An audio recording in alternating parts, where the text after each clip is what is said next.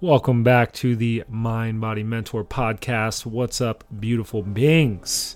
Today's episode is brought to you by Organifi, one of my favorite, favorite whole food superfoods that just covers all of my base nutrients, and I feel like a superstar.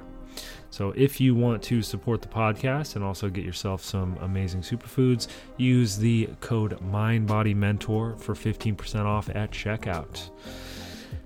And today's guest is my brother Ben Holt, who is from Connect and Evolved. Ben is just an all around epic human musician um, facilitator of breath work and holds the 5-MeO toad medicine, administers it with um, with deep, deep reverence. And one of the things that he told me to put in the intro was that if you are feeling called to this medicine, it is absolutely imperative that you find someone who holds it in the highest regard. Not only is it one of the most potent and powerful psychedelics out there, but it also, you know, comes from the Sonoran desert toad, which is, you know, highly endangered. You know, we we uh, when we support people who don't have good harvesting practices, it just uh, wreaks havoc on this um, this species. So yeah, we definitely want to take that into consideration. But without further ado, this is Ben Holt from Connect and Evolve.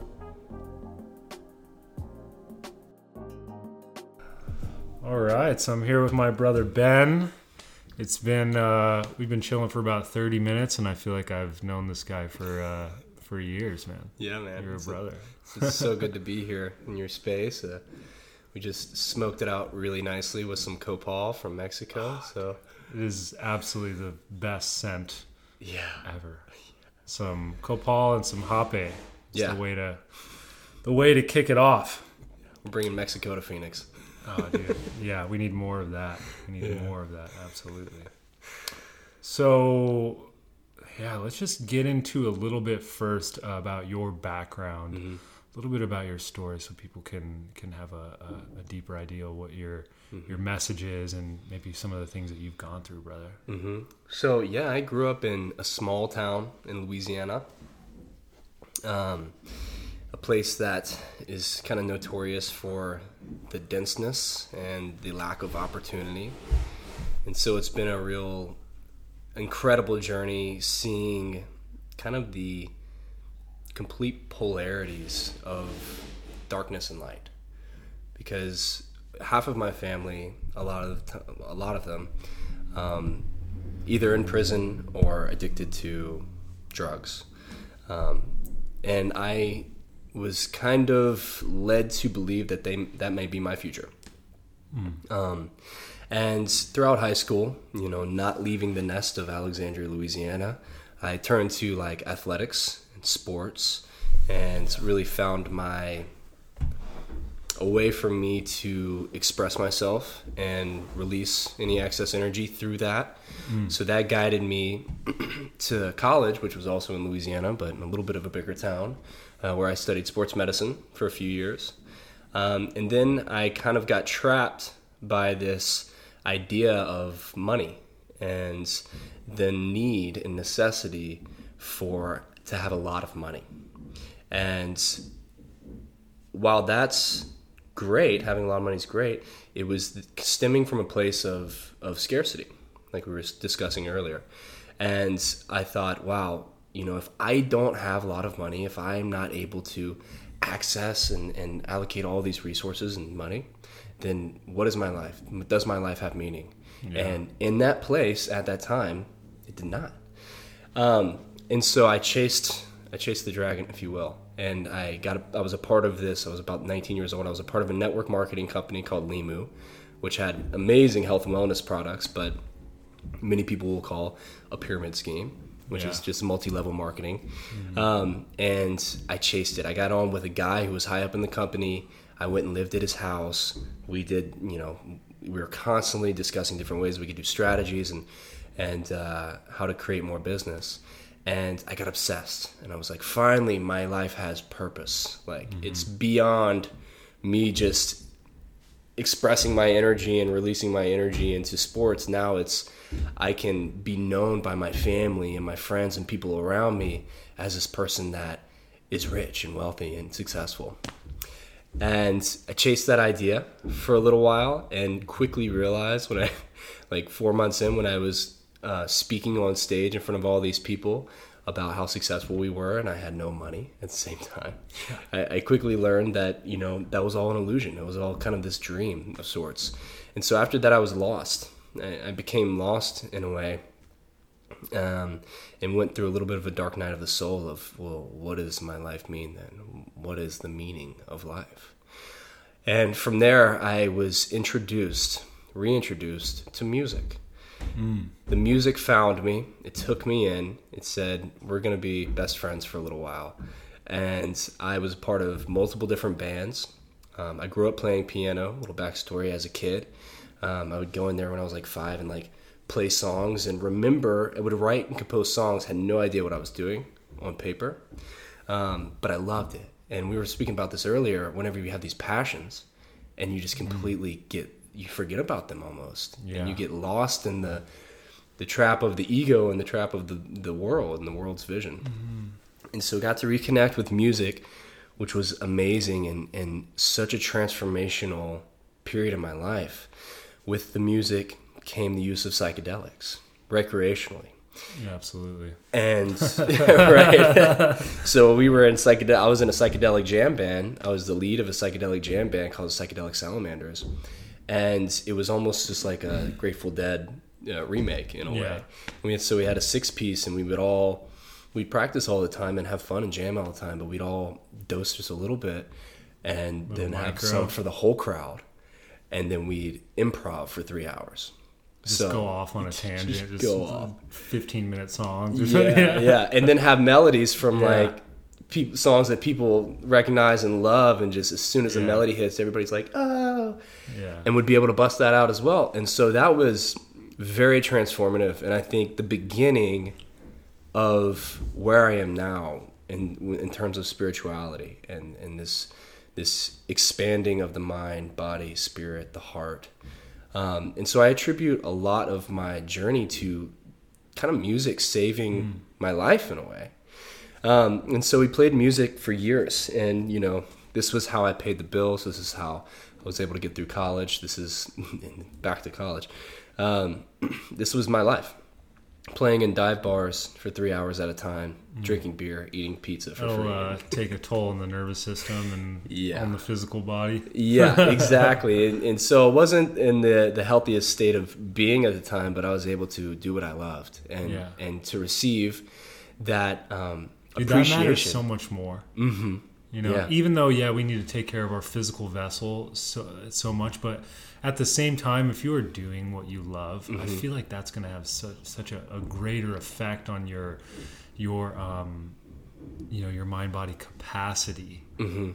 Absolutely, and you know, eventually finding the balance. Yeah, between exactly. health and the body, the mind, the spirit, doing what you love.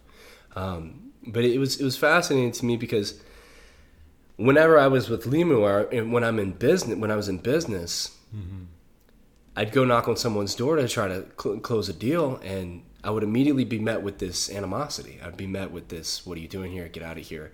We don't want any." You know. Yeah. When I was playing music, I'd go knock on a restaurant's door to talk about a potential gig. They'd welcome me in. they'd give me a beer and some food. yeah. and and say, "Hey, when can we book you?"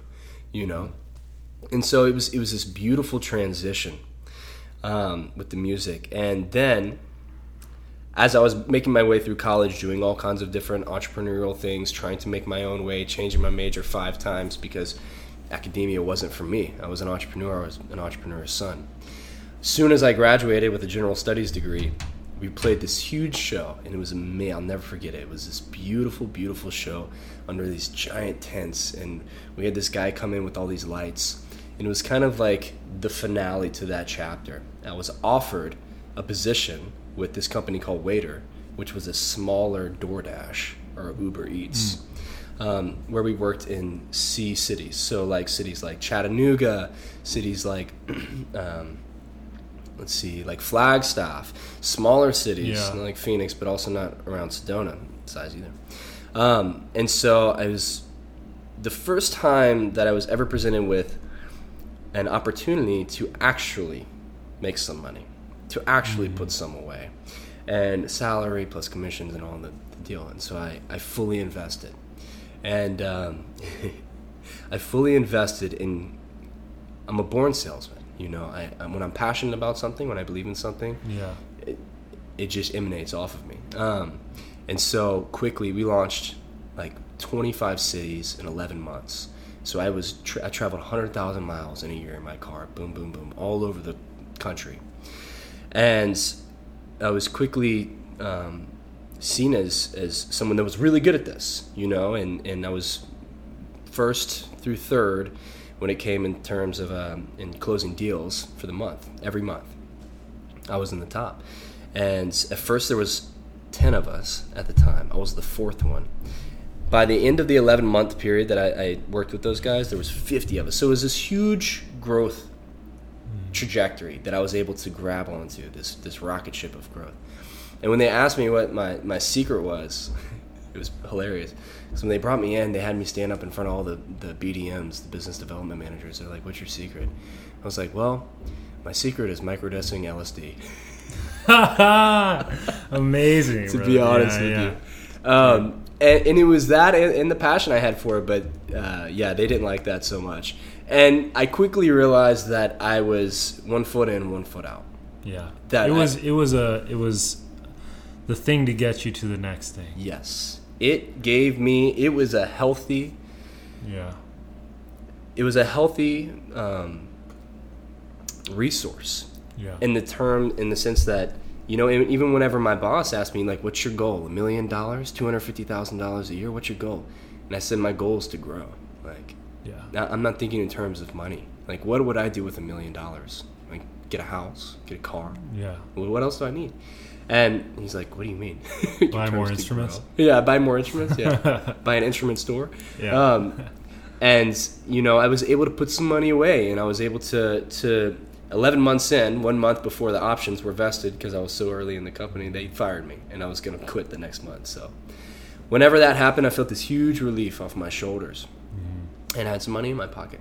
And so I said, I'm going to go and do something that I've wanted to do for a little while now, and I'm going to go do ayahuasca. And so I booked my trip to Costa Rica, go drink ayahuasca. I went down there, had a beautiful experience. Ayahuasca was really, you know, a lot of people experience a really hard time with ayahuasca, and I just had this beautiful, profound, incre- I mean, just incredible journey with her. And she was so gentle and and affectionate with me. And that's the moment where I kind of fell in love with expanding of consciousness and plant medicine. And it was the first time I ever felt absolute truth. It's the first time I ever had a mystical experience of any kind. But the absolute truth was what really changed me because I realized that we're always thinking with our mind. We're always thinking with the prefrontal cortex. We're always digesting information with this thinking mind. But when I was in that state of being with ayahuasca, the information that was being given to me didn't go through here. It went straight into my heart, it went straight into my gut, it went straight into my soul. And that feeling of intuition, the, the, the concept of intuition was sparked. Because where I'm from, there's, there's none of that, man. there's zero, there's negative spirituality. All of the spirituality, all of the self development is, is built around Christianity very toxic version of it, and money. And so from there, I I was sold. I had drinking the Kool Aid or the ayahuasca in this in this, in this situation, yeah. and I uh, I got offered a opportunity to um, an opportunity online. I set intentions saying that you know I really want to be able to go travel. I really want to be able to break out and and go see the world. Something that very few, if any, people where I'm from have been able to do. I got granted with this opportunity online almost a week later, and it was the perfect opportunity that I needed to go and travel and see the world. So I went and traveled in South America, mostly in Colombia. Sat with some medicine, but at the time was really uh, focusing on film, creating films and Yeah. and and and expressing myself in that way because I always had an eye for photography, but there was some block between me and expressing myself creatively in that way. Um, and I finally I said I'm gonna I'm gonna get the damn camera. I'm gonna get the gimbal. I'm gonna get the drone. I'm gonna go to Colombia and I'm gonna be a filmmaker. I don't know why I decided to do that, but it's what happened. You just did it. I just you got it. the call and you and you did it. I did it, and I and I thought that that's what I was going there to do, and I did go there and do that. What I realized in Colombia, whenever I started to travel, was that what had happened to me is that I was I was living, acting, doing for everyone else. I was trying to meet everyone's expectations. I was trying to please my girlfriend, my parents. I was trying to prove to them, the people who were closest in my life, that I was worthy, that I was worth something. I was trying to prove my worth. That was the driving force That behind was- why you were making decisions to Do everything hmm. back at home, back at home. yeah. So I wasn't acting for myself. I wasn't living for myself. Mm-hmm. And we have to first live for ourselves to discover ourselves so that then we can then live for others in a healthy way. Absolutely. And so when I got to Colombia, I, I, I realized that, oh my gosh, I know no one, I don't speak the language, I'm free to be me. No one expects anything of me here. That's the beauty about traveling to new spaces Mm-hmm. is that you, um, no one has already put you in a box of who you who they think you are. And when you show up to an ayahuasca retreat, Yeah. you automatically have this this perceived identity, you Yeah. know, of sorts. When you show up in the streets of Colombia with nothing, no one, nobody gives a shit what you are. Yeah. nobody cares. And so then it was it was my opportunity to really be myself. And I had never even known who that was and discover who I am. And so a few months go by, I kind of lose my way in the sense of the, the expanding of consciousness and, Yeah. and spirituality. And it was more of an expanding my creativity. And then I got kind of caught up in this Medellin, Medellin facade of having a, a penthouse at the top of a high rise with you know five girlfriends and living living the Okay. Colombia dream. You know, you go. I got Pablo Escobar out there Yeah. and, and was there for Christmas and New Year's. And Colombia is notorious for that time of the year, and there was a lot of a lot of uh, indulgences. Oh, um. I bet. I bet. and I was like, okay. After three months, I was like, I was supposed to be there for 15 days. Three months go by. I'm like, okay, I've, I created a company, Bolt Media Collective. I was making films for one of the top tour agencies in Medellin. I was at a motorcycle. I mean, I was living the dream Yeah. quickly. I had employees, everything. And then I said, hey guys, I got to go back to the United States for a wedding. My best friend was getting married. I go back to the USA.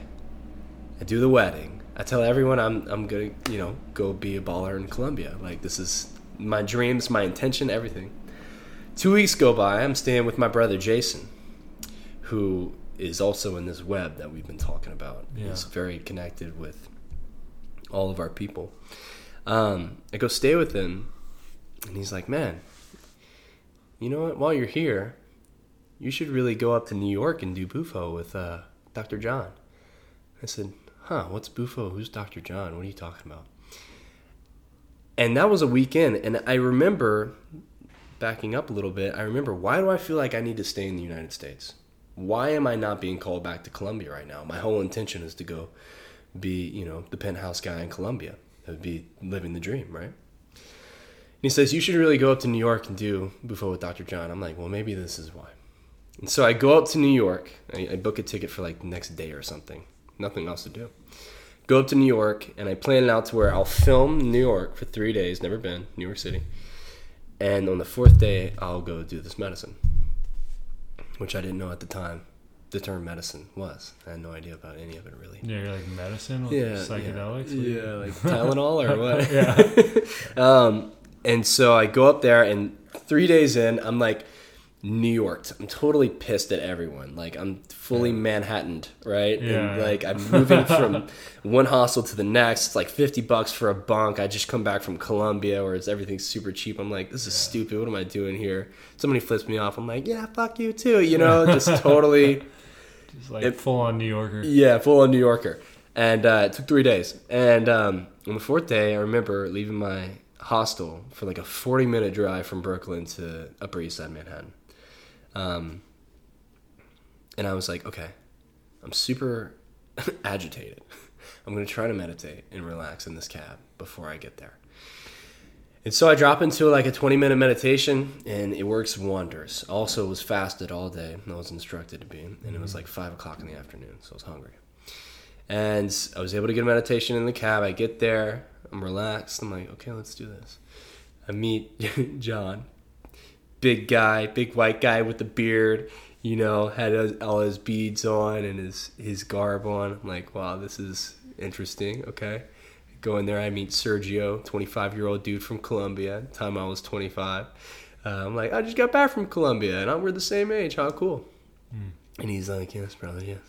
Yes. And Welcome. uh, welcome, yeah, yeah, welcome. And uh, I'm like, yeah, man, this is. I'm excited about this. You know, I've I've smoked DMT multiple times. I've I've even served you know DMT to several of my friends. I just got done drinking ayahuasca.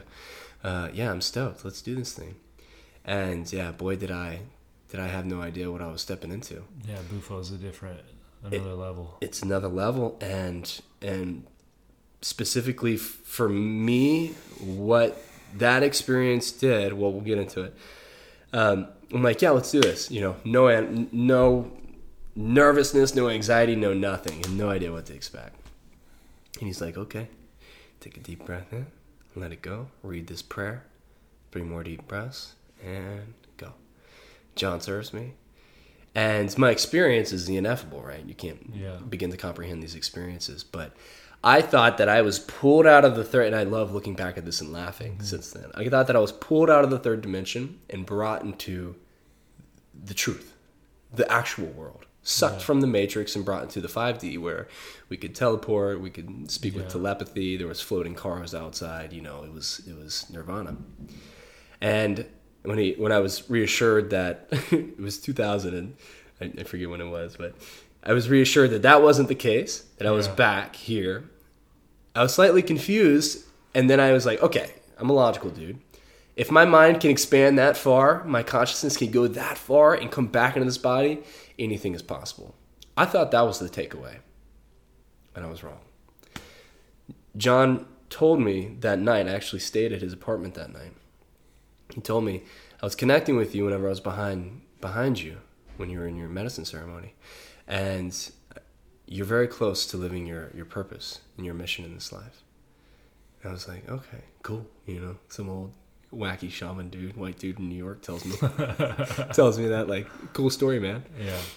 And so I leave New York and I go back to Louisiana, and my buddy invites me to Austin, Texas, to relax and play music at his girlfriend's lake house, which was the perfect Sounds place. plush. Plush. Uh, and integration was never discussed. This was not a. Yeah. This was a time where integration didn't even really exist. It was very small circles, very, um, very clinical integration at the time. It wasn't uh, widespread and known in the medicine world. And so I go and I integrate in Austin without knowing what that is. Um, super energetically sensitive. My nervous system's totally open and receptive to everything, anything anybody does. I'm really sensitive to. And so I'm sitting on the dock of that lake house at like seven in the morning, feeling the sunshine on my back. My feet barely dipped in the water, and my bandana was over my eyes. And I felt this bzz, this shock go through my body. And I was like, huh, wow. While I was in meditation, I pulled up my blindfold, and the water, the trees, the, the, the ground, everything was no longer what it used to be. It was all geometry, it was mm-hmm. all the mechanics of what it is. And I saw it The connections in between. the connections in between. I saw it for that. And I'm not on any psychedelics at this time. This is five days after the experience. I saw it. And then I remember hearing super far away conversations, a bee flapping its wings, having these crazy, super profound sensory experiences. And then I felt the profound stillness and the ecstasy. And I sat there in this stillness, in this ecstasy, for hours and hours and hours and hours until I lost track of time. And in that moment, I realized that I was having uh, the experience of samadhi, this experience that I had read about mm-hmm. a lot by these different monks and these yogis going up meditating in these caves for 30 years and then f- just spending the entire life just to touch this moment, yeah. just to scratch the surface of this moment and connecting with these the essences of these different ascended masters jesus buddha krishna in those moments and feeling that connection to all of those yogis who had ever experienced this and those monks who had ever experienced this knowing that if i took this moment right now and i sat for years that i would be able to live in this ecstasy and this bliss for the rest of my life and feeling that moment just like a near death experience that I do not want to come away with from this. I do not want to leave this. I want to stay here forever because it felt you know unimaginably ineffably uh, perfect. Mm. And I, when my friend finally woke up at like 2 p.m., I had been out there, you know, completely still. Um, and I was like, brother, I'm having something's happening right now. I was like, I need you to lay down. And he laid down, and I had a feather with me. I'll never forget this. I got a feather from the store. And the feather was telling me what to do with the feather to him and in cleansing. And then told me, you know, now tell him to go jump in the water. He went and jumped in the water, and that's when the connection was made. That's when this the the switch was flipped. That moment completely transformed my entire trajectory of life. For an entire month after that, I was literally a walking ball of bliss and light and love, completely egoless. I removed everything from my social media and I was like, I am me. How long did that last? It lasted 30 days. Because, and I'll never, I, I mean, you would have held this pin, I would have been like, this pin is so like everything, the moments, like everything was immaculate. My friends were like, "What the fuck is wrong with you, man?" like, yeah, yeah. whoa, like what's going on here? You're so liberated. I was like, "Yeah, namaste." You know, like yeah. just it, it is it, that that's it. And I remember thinking like, "Okay, brother, you got to integrate this. You got to come back down to earth, and mm-hmm. you got to go learn to work with that medicine."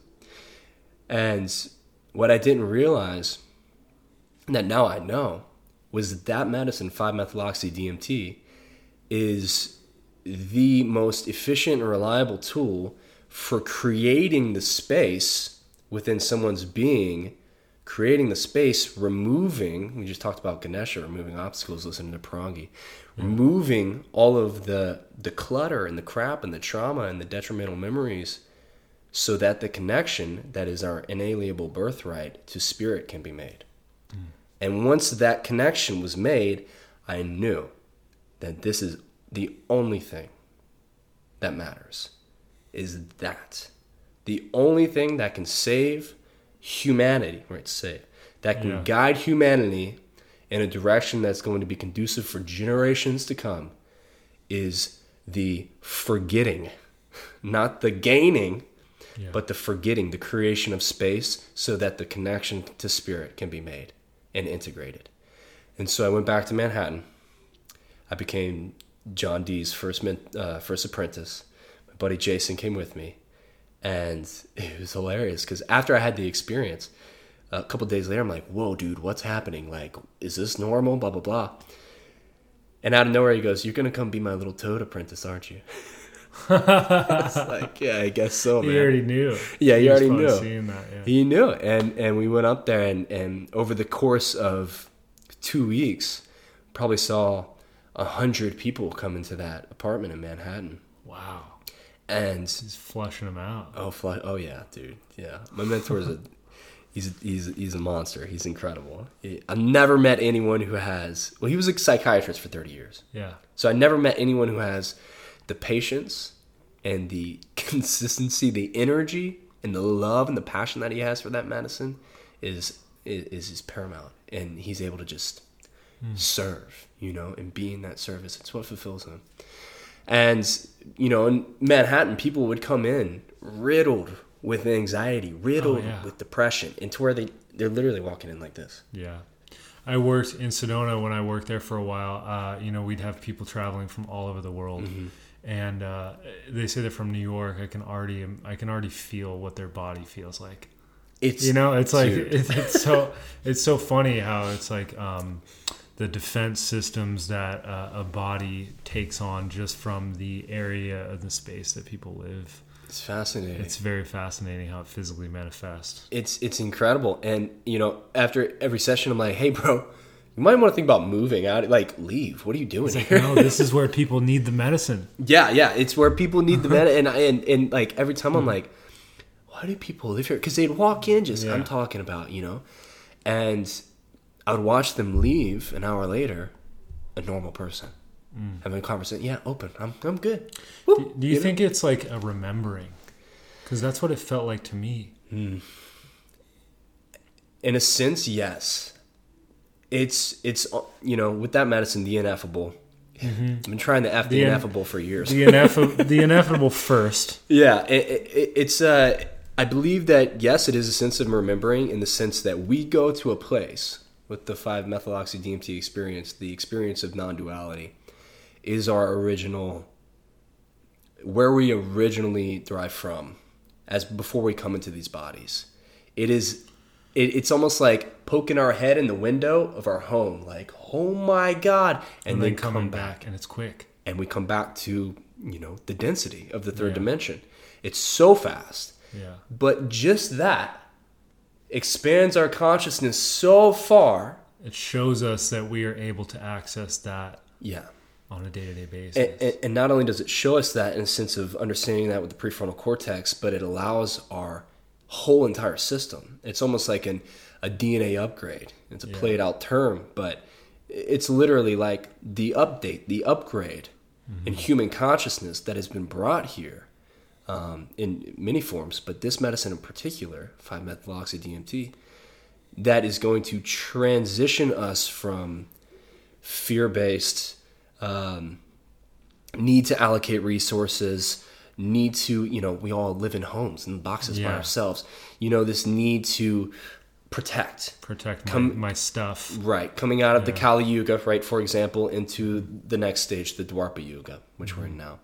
It's the one of the primary tools i find for the transition of human consciousness to where not only is it healing super long lines of, of, of the lineages the ancestral mm-hmm. The ancestral lineages it's healing from lives of your grandma's grandma's grandma's grandma Yeah. all the way up whoop, to this life.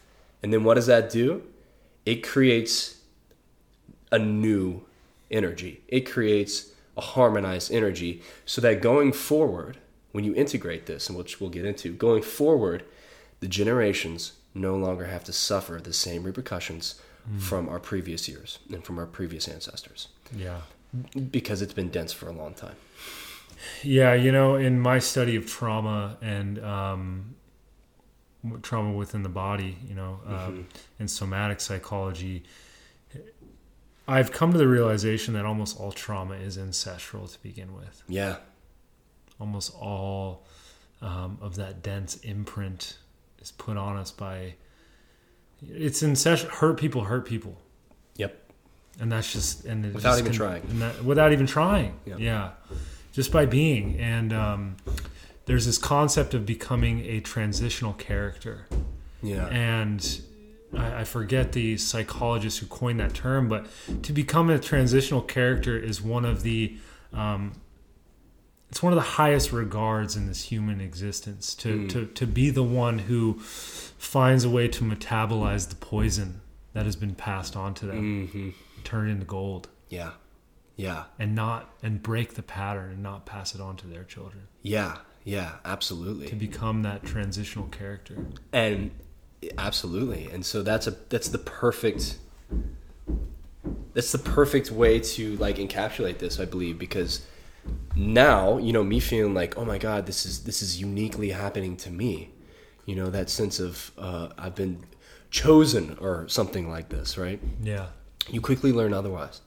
And then I, I, I realized, which we'll uh, get into more, I realized really quickly that this was happening on a massive scale. This healing of consciousness an expansion of the mind is not happening just to me and those few people coming into the apartment, but it was happening on a massive scale, and it was on and it was in its adolescence. It was in its adolescence. How long ago was this? This was three years ago. Okay. It was in its adolescence, and and I realized that quickly.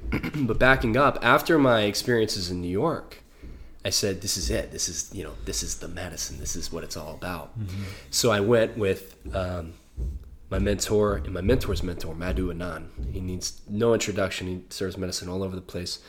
Um, I went with them to Mexico. I went with them, traveled to New York. We traveled to like 10 different states, hosting these big circles, mostly Austin in Houston. Huge circles, 80 people ceremonies, big circles, one wow. at a time, 14 hour days, three days in a row of just service that's when I quickly realized that there was a huge hole in all of it. People were contacting me, they were contacting Jason, they were contacting John, and John's busy serving. You know, that's mm-hmm. his mission is boom, blasting Just out there. get the medicine out there. Right. Yeah. They were contacting us saying, I don't know what to do with myself. My I no longer know who I am. My husband or wife doesn't know who I am. Mm-hmm. My kids don't know who I am. I can't go to work. I don't know what to do. My life is my, everything is is falling apart around me.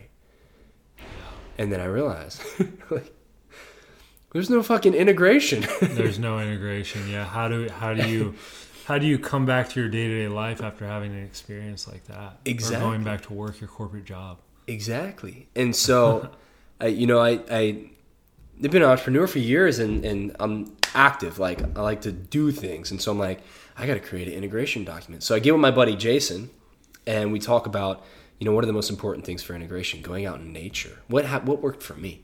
Mm-hmm. Going out in nature, being in stillness, being away from any dense vibrations like a, a boss that micromanages you or your spouse that's constantly shaming you for something or yeah or your kids that annoy the shit out of you like at times being by yourself being in the vibration of nature stillness meditation mm-hmm. nurturing yourself loving yourself taking salt baths listening to the music you love being around people that understand mm-hmm. and that are going to be uplifting no matter what you know yeah. we all have those people in our lives and they're all amazing and so made this document finished it sent it to john sent it to a few different centers in Mexico, sent it everywhere I could, you know, and it's like, hey man, we got to get the word out. Like you're doing this on a massive scale, getting the medicine out there.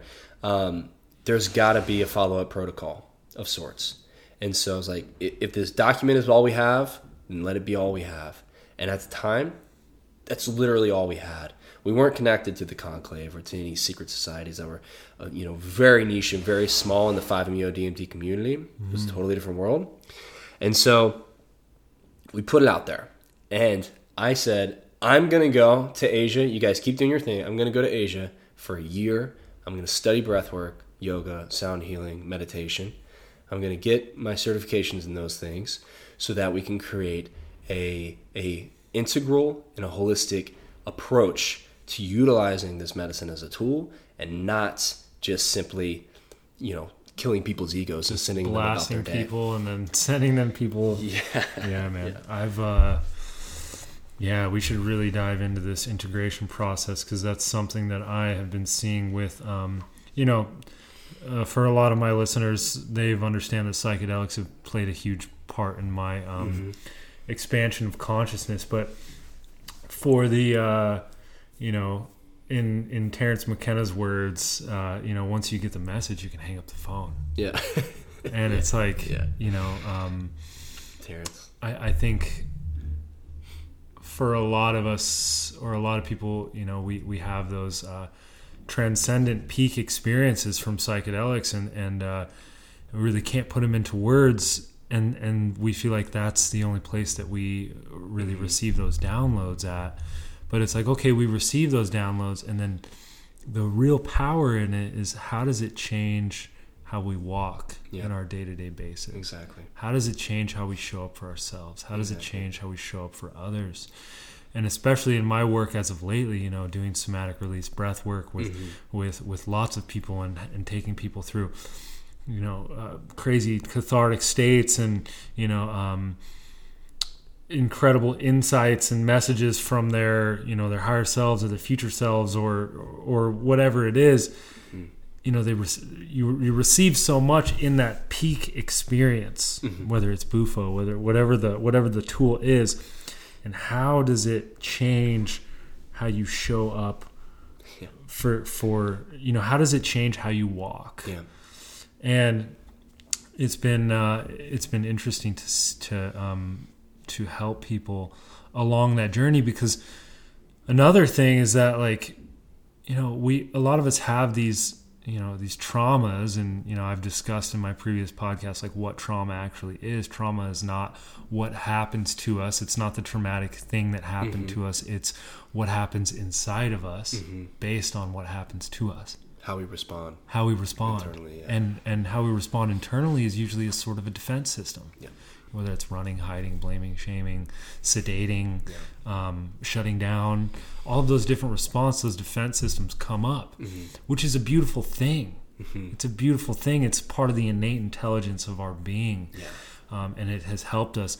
Um, but that defense system, that beautiful defense system that has come up, becomes the thing that blocks us later on down the line. Yeah.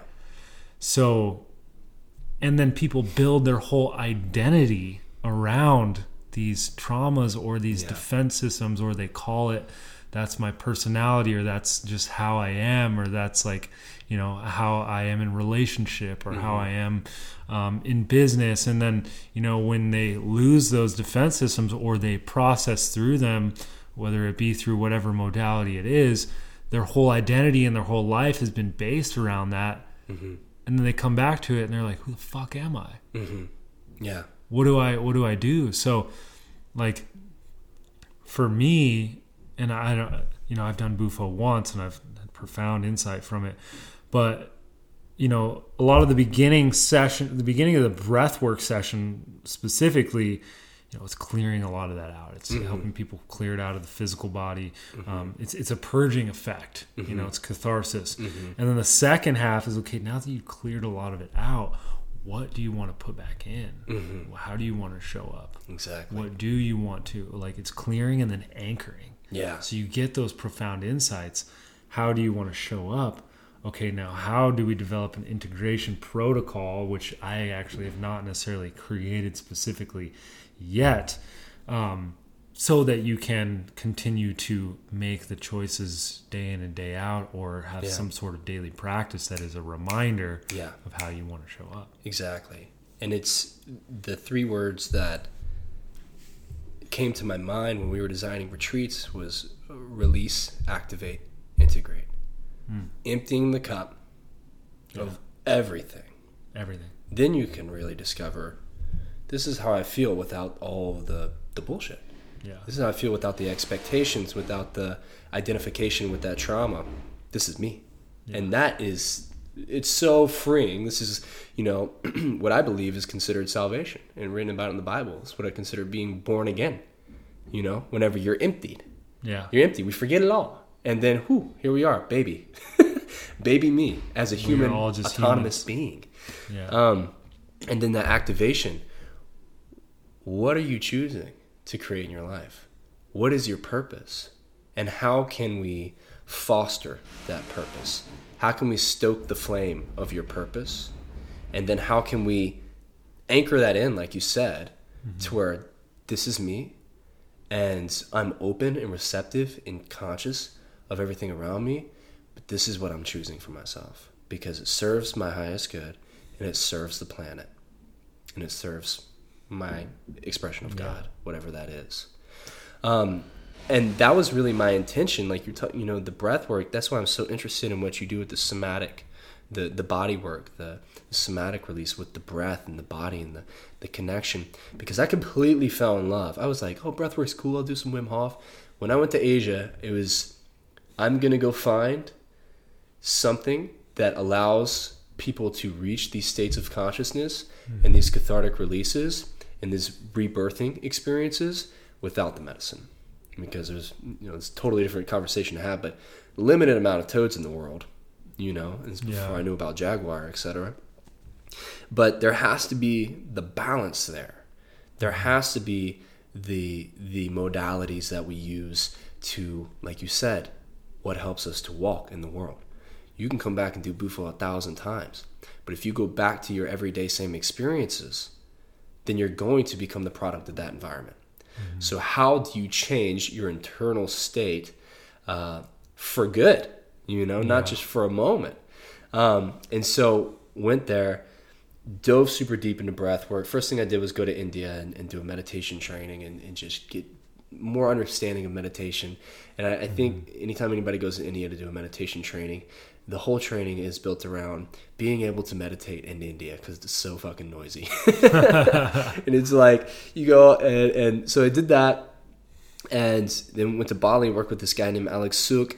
Um, studied a ton of cold exposure, uh, alkaline breath work that Zindan does. Uh, he does breathing yeah. cold breath work, Wim Hof variations. Yeah. Um, you know, fell in love with that, and then started learning more about the um, releasing trauma and releasing energy and, re- mm-hmm. and dispelling, you know, emptying the cup through connected cyclical breathing. Yeah. Um, in, in studying music and frequency, taking that that previous understanding of music and tonality and notes and the combination of these things into the world of sound healing and how it resonates with different energy centers, the chakras, and the endocrine system, um, and and just completely consume myself in that basically built my identity around you know mm-hmm. everything I was learning here. And it wasn't until I remember Karma House in Ubud, Bali. They were like, "Yeah, come teach workshops." I'm like, "Yes." Somebody took me in. Mm. It wasn't until I formulated a process, a three-hour process, where you go in, work with bioenergetics, shake it out, yeah. come into the breathing experience that not only can you do today, but you can carry with you for the rest of your life to use to hack your physiology, to bring you into a state of relaxation, to prime your body and bring you into a state of energy, um, and then into the healing of the frequency in the sound bath. So that process, when that was done and felt right and resonated with me, that's whenever my brother I met randomly by chance through like four people was like, "Hey man, I, I walk with a toad." And so I walk with the toad. I walk with the toad. I carry the toad. And I'm like, wow, this is interesting. Next thing I know, we're, we're meeting, and he's received the same, and this is whenever I had that realization I spoke of earlier. He received the same training, the same understandings, the same uh, realizations, the same everything in his transition with this medicine. Two totally different lineages. I'm way down here in the South, and up in New York yeah. He's over in California. That's when I realized this isn't just happening to me. This is happening on a global scale of the collective consciousness. And he said, you know, here's here's I'm going to give you some of this medicine. So it wasn't until I left, completely let the medicine go, came refined this practice mm-hmm. of integrating techniques and, and holistic techniques that the medicine came back to me and then I spent the next two months uh, facilitating for the facilitators in Ubud. it's very fluffy there, yeah, uh, yeah. and so they, you know, had ego deaths, and they're like, "Whoa, okay, I'm, I'm gonna, yeah, rethink the way that I do things," yeah. uh, and then got booted out of there with COVID and uh, sent back mm-hmm. to the United States. And since then, that was in March of 2020, and since then, it's just been gangbusters, man. Spirits has this plan, and I have completely surrendered to that plan um, and it, it's yeah, I'm just riding the wave of these retreats. We've hosted mm-hmm. like eight retreats in the past seven months, uh, mostly here in Sedona at Grace Grove. Um, combining all of it together, some with medicine, some not with medicine, um, but really bringing it all together to bring people through these experiences of releasing, activating, and integrating their true selves and the results have been just for me mind blowing because you write it down, you go learn all these things, you write it down on a sheet of paper. You're like, oh, this looks like a good flow of retreat. And then somebody Yeah. comes up and tells you like, I'm free of my demons that I carried for 40 years. And you're like, what do you say to that? Hmm. You know?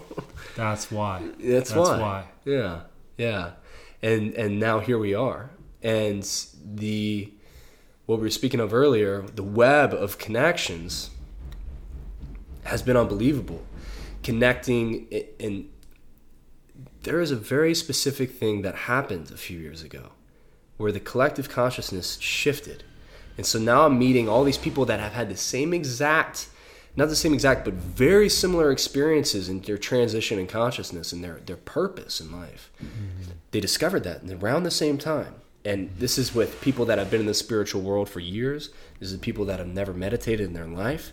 These are people that have been leaders in the spiritual world that we're affiliated with. Something shifted. And What do you think that is? I have no idea. I think uh, you know my my greatest theory, studying um, um, Ken Wilber in collective consciousness, in the theories that he has, and we go through these different stages of collective consciousness. Yeah. And whenever a, a you know society reaches a ten percent kind of threshold of a certain style of consciousness, then the tipping effect happens, and it Yeah. radiates and spreads across humanity. I just think that we're in the new era. You know, the the, the fifth dimensional new age, the age of Aquarius. I you know I always thought of that of woo woo, even whenever I was experiencing it firsthand. But now I see it, I feel it everywhere I walk. I see it in the people around me We are living in a new world. in a new world. Yeah, exactly. Where you come in and you share Hape and you like the Copal, you know. and this is obviously pretty niche, but Yeah. it's spreading, man. Everyone Oh, wants everywhere. to to feel themselves. Everyone wants to experience their true nature because they want to experience God. People have been chasing after God for centuries, and for the entire time when that's been happening, for centuries, the only way to pursue God was to pursue the church and to follow the church's guidelines. We're in this blessed new world where we have not only the access to all the information in the known universe, but we have access to the tools to bring us to the places where Yeah. God has been being experienced for generations. We can go to Peru and experience God firsthand with ourselves through plant medicine. We can go to India and go into a cave and meditate with the yogis and monks and, and experience God firsthand through our own selves. We now know as a collective that God is not removed from us, it's within us. Hmm. And we're experiencing it more and more and more. And people like yourself and myself in this, this big web that Yeah. I'm noticing are providing those experiences, and we're learning to do it with humility. I think hmm. that's the main that's the the main thing that we as practitioners and facilitators have to remind ourselves of Yeah. is that you're not doing shit. Absolutely. You're doing nothing. You're just Yeah. becoming the vessel for for something else to play through you. You're just a, a spirit is the stage, is the director, the producer, the playwright. it, it is everything, and you're just a little actor on that it's moving through you. Yeah. As soon as you, as soon as you start to let that God complex through, it just like, it it it breaks the magic, and that's happened with almost everyone. Yogi know? Bhajan, Yeah. Yogi Bikram, Yeah. Osho, all of them. the greatest, Yeah, quote unquote. yeah, And now they have documentaries exactly. Yeah, that aren't very favorable. Yeah, it's funny like running this facilitator training, like the first thing um I get into is the concept of holding space. Yeah, And like that's a woo woo term, but it is literally what you are doing if you are helping someone in any sort Yeah. of capacity. Yeah. Um, and the opposite of holding space, is, I think, is fixing, yeah, being in that fixing mentality. yeah, And coming from a bodywork background and, you know, a sports medicine background, same You're thing. Yeah. fixing. You're fixing. Yeah. Dude, someone comes to you with an issue in their shoulder, you're like, I'm already thinking of a protocol in my head that is like gonna try to fit you know, okay, I'm Yeah. gonna the pec minor, I'm gonna fucking flip Yeah. it over, I'm gonna like, okay, I'm gonna release this muscle, I'm gonna do this, and then I'm probably gonna turn them side lying, you know, and I'm already Mm-hmm. coming up with this protocol in my head. And when you're doing this deeper um, spiritual you know, energetic work, as soon as you start coming up with a protocol in your head, like Yeah. you're, you're fucking doing it wrong. Yeah, you know, you're, uh, Oh man, are you are you right about that? Yeah, this the experience of the application for Yeah. me has been, um, you know, I no longer need to remind myself to be humble because I'm constantly being humbled Yeah. by Spirit. As long as I'm doing this work, yeah. I'll create a protocol. I'll create an and that's incredibly por- important too because like okay so you know you're holding space for this Mm-hmm. person but the container is absolutely essential and the container is the structure around there so there has to be you know a structured like you know for my sessions like there's absolutely a protocol Yeah. that i follow sure. um, but within that protocol, I have to be able to be open and shape shift to whatever sort of energy wants to come through. Yeah. And to be able to help guide that, or um, I'm at the whim of whatever energy wants to come through. Yeah. And my ability to help someone go further into that is my ability to be open to whatever's coming through them, not whatever my conscious mind or my rational mind is thinking what this person needs. Yes, yes, absolutely, and it, it's yeah, exactly. You know, you can create the protocol, you can create the outline, and Mm-hmm. with a retreat, it's like you have this long five day scenario of this flow that you want to create. Rarely And- does it ever go. Like, Yeah, you have times next to them, which is Yeah. hilarious. Yeah. Because the entire, you know, the the epitome of the experience within that retreat is timeless. Yeah. So it's kind of oxymoronic, and so time and time again, if I try to control that structure, the more I try to mm-hmm. control it, the more spirits can be like, you know, Yeah. I have my spirit. Speaking of spirit, I have the plan. Don't worry, mm-hmm. this has all been written. Yeah. you're the you're the you're the person on the stage mm-hmm. being the actor being the, the play. Trust. Have faith. And then it's like how deeply are you willing to surrender and how deep is your faith? Because in moments of really intense experience especially with medicine especially when you're holding space for your loved ones and you feel their pain mm-hmm. on a level that that's unbelievable how deep is your faith in the process? And for me the edges for me have been just sharpened really quickly Yeah. in those spaces with the retreats because Yeah. in, in the mo and even this last one i remember and there was, we had loved ones there you know the people that i cared about my friends mm-hmm. who were suffering Yeah. and I was in a space with the medicine where we had multiple facilitators, like six facilitators there for nine people. So it was it was meant for me to have this experience. It was very personal, very individual experience, but I went through this experience of just this dark night of the soul.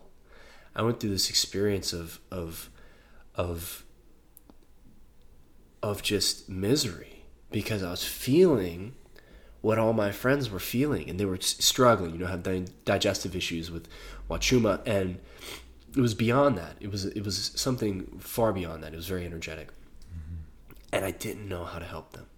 I didn't know what to say i didn't know what to do. All my training all my experience everything was out the window. I was lost.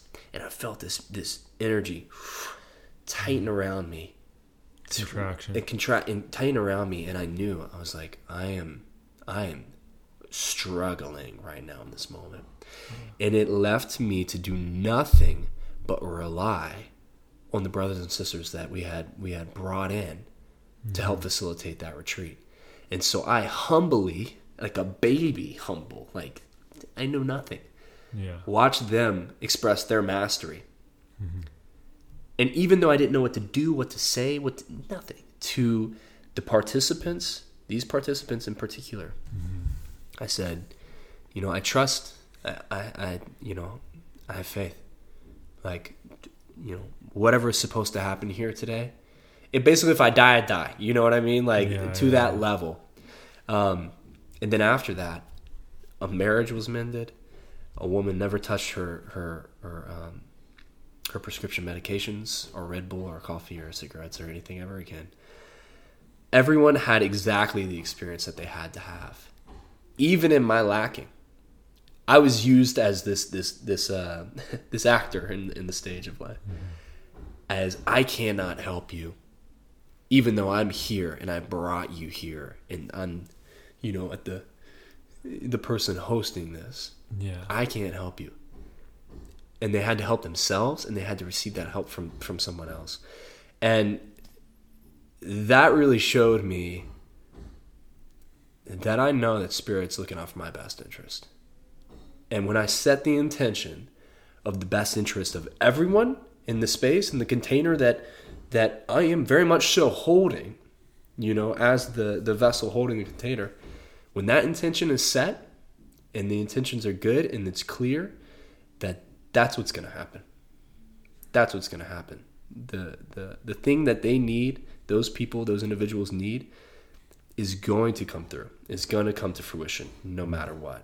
And that's what that really showed me. And it's it's it took my faith to this level that you know is undying Yeah, you don't have to question anything. there's no question anymore. No matter what, I know that everything is going to happen for the greater good. Everything mm-hmm. happens for a reason.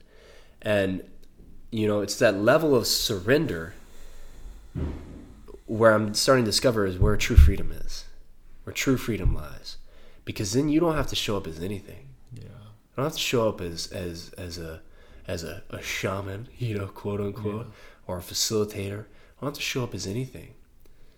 Because that surrender, the intention has been set. And so it- it's almost like an energy. There's an essence that you'll carry with you. And uh, um, Daniel Daniel Schmitt, I think is his last name. He wrote he created the documentary Samadhi, and it says uh, the perfume of the divine lingers long lingers more as one journeys along their path.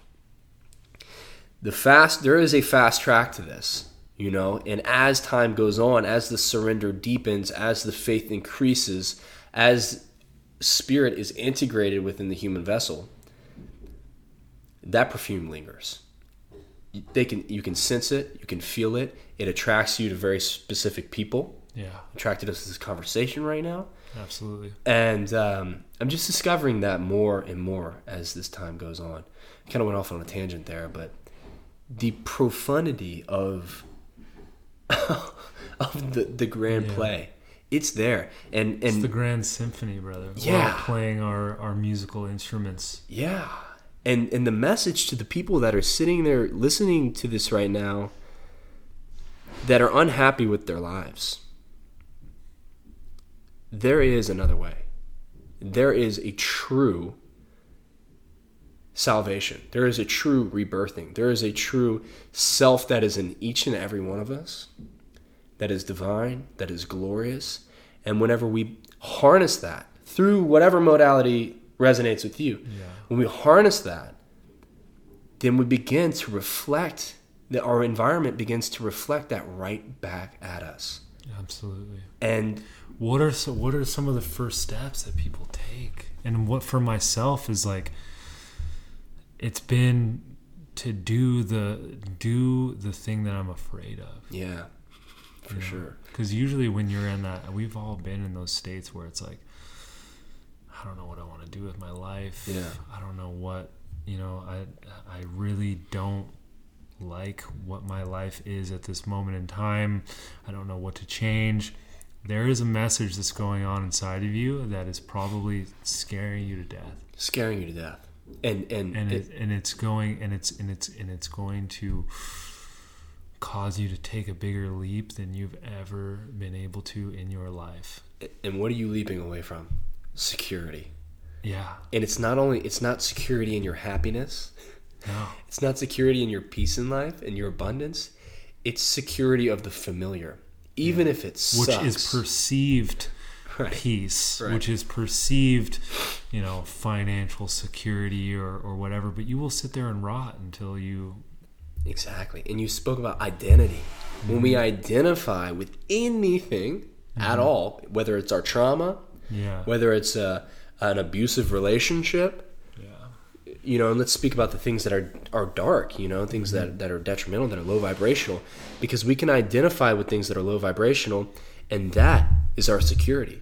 That identity is the thing that we are f- afraid to step away from, afraid to step away from, and so when people are starting out, they start with the basics, but at this point in the trajectory of human consciousness, Fucking take the lead. fucking take the leap. That's where the, that's where the the five MEO Yeah. is is oh your your ident- this is your identity. How about this? Your identity is gone. everything you ever known in your life, everything you've ever become, everything you've ever experienced, everything you've ever been connected to has been washed. It's like a true baptism, you know. You dip in water all you want. Reset. The cosmic baptism is the reset. The And cosmic baptism. and when people come back from it, they're like, wow, I don't need any of the shit that I'm around right now. I don't need the abusive, I don't need any of that. And they're truly detached from it. So you can meditate, you can do breath, transformational breath work is, is a, an incredibly profound tool that's very similar to that experience. But man, w- whenever we're talking about saving the planet and human consciousness and, and creating a trajectory for we need a fast track. the next thousand generations, yeah, the, the the silver bullet, in my opinion, is this molecule right here. It's on um, a shirt right there. It, yeah, it, it I just the efficiency is unbelievable, you know. And then it's great, it's amazing. But then how do we walk with it? And that's where the breath work, and the That's where all meditation the other thing comes. and and you can see it you know there's there's more you and i's being born into mm-hmm. you know coming into this this Yeah. understanding and with their own unique gifts mm-hmm. there's more apps dropped every day for breath work mm-hmm. for meditation yeah. all of my circle is is working on building their empire of of greatness to bring greatness to the world to bring healing to the world and and i love it because i'm just able to help with all of them you know like, yeah put my little bit of energy into each and every one of them as i'm watching it happen like it's happening you know Mm-hmm. and it's it's you can look at it from a distance and scoff you know and say it's woo woo yeah. until you experience it. And I've I've watched judges, police officers, atheists. Um, the Yeah. list goes on and on and on and on. Devout Christians. As soon as they experience God, Which is experiential. which is experiential, and- Not we're gonna tell you about it. yeah, know. say the Lord's prayer. You could feel it. You could feel it. It- It resonates in your heart space because you're connected to that because it's an energy. Until you experience it fully, you don't know. It, it- there's no way to know.